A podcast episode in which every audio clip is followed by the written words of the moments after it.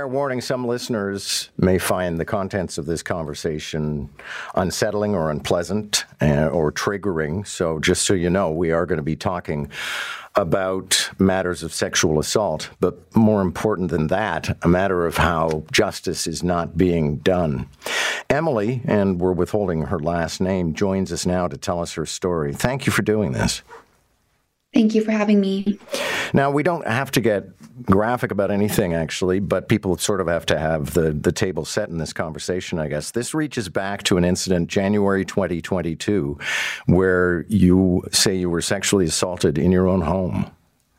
Yes. Yeah. Um, January 29th, 2022, I was sexually assaulted in my own home, a place that was once my safe haven.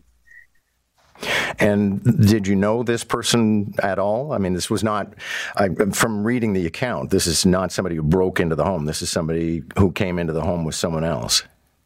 Yeah. So I had a friend over that night, um, a girlfriend, um, and we invited a male acquaintance over um, a few hours later into the night.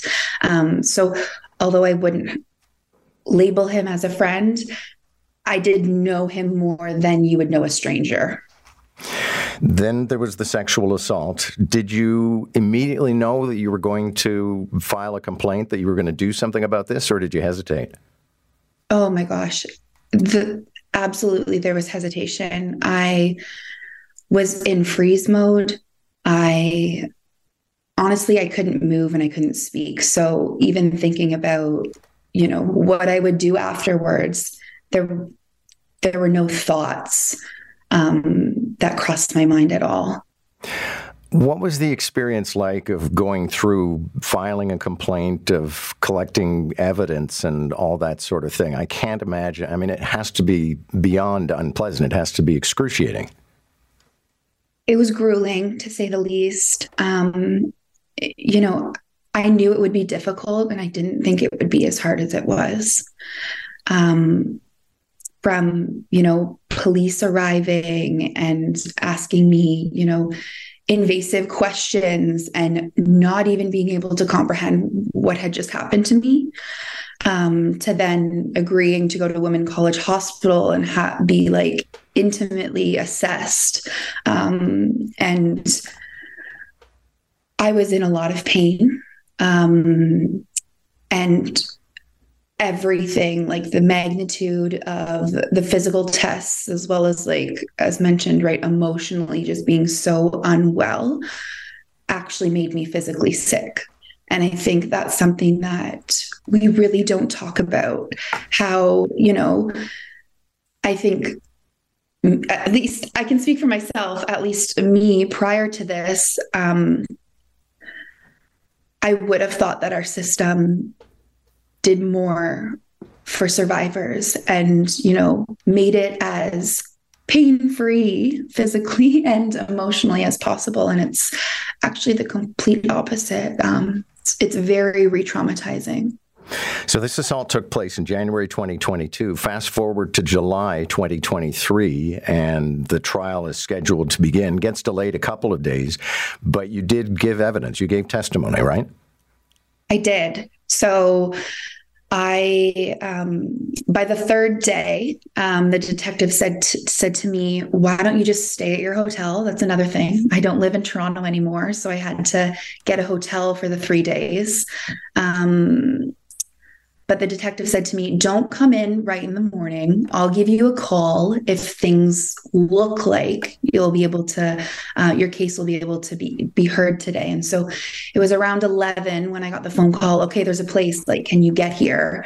Um, and so my parents and I rushed to 10 Armoury. Um, and I was on the stand, I'd say by by 11 15.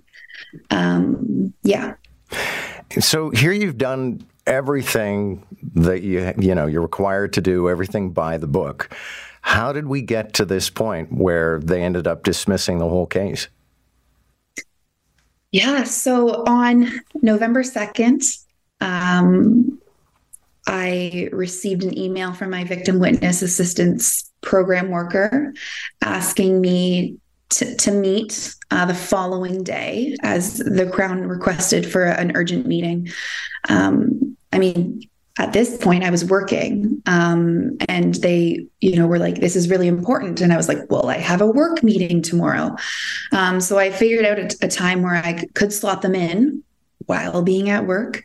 Um, and I asked them, can you please disclose the nature of the meeting? Like, I work in mental health. I have clients that I need to see. Like, is this going to rattle me?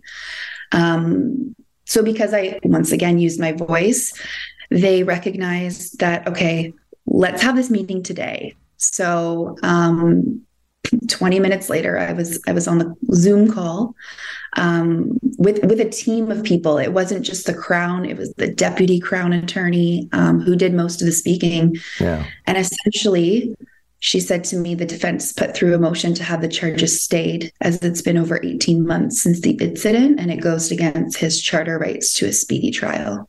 How are you reacting? I mean, I, I, guess you've gone through a lot of emotions, but I mean, this is not your fault. You did everything according to the book, and somehow our legal process is so bunged up that they can't get you justice. Yeah. Honestly, I I'm disgusted. I completely have lost faith in our so called justice system.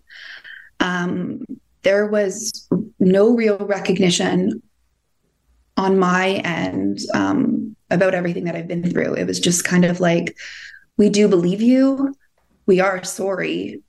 And I think it would be in your best interest to try to move on with your life. So they take something that has probably created emotional and perhaps even physical scars for the rest of your life and turned it into a paperwork issue. Yeah. Yeah. And there's no, I mean, there's nothing forward. That's it, right? The judge issued a, a dismissal, and so they close the book, and you live with this for the rest of your life. Yeah. Yeah. Absolutely. And that's what's bothered me. So I'm off work now. I um, I don't know for how long. Um, and the way I see it is a lot of people just move on with their lives after this. And this is something that has scarred me and will continue to be that bruise that gets pushed down on. It's not just going to go away for me. Thank you so much for talking about this. I know it was a choice and it can't be easy, but I think there are probably a lot of people listening right now who are going to be so angry about this. Maybe something gets done. Yeah. And you know what? I just, I'm not coming forward for me and for my story I mean, obviously there's a little piece of that, but also for all the other survivors and even those who haven't been affected by sexual assault. Because if my story can shed some light into the true injustice of our so called justice system, then I will never be silent. Emily, thank you. Thank you. That is uh, Emily, her last name being withheld. But the reason for dismissal, as I said off the top of our conversation, is I don't know. Maybe it's it's not an arbitrary thing, but for some reason, the Supreme Court decided if you can't get a trial within 18 months as an accused, then you are not getting the swift process that every person deserves under the charter.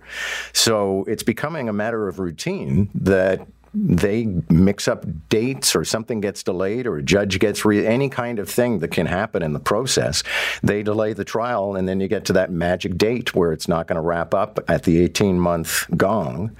And so they dismiss the whole thing.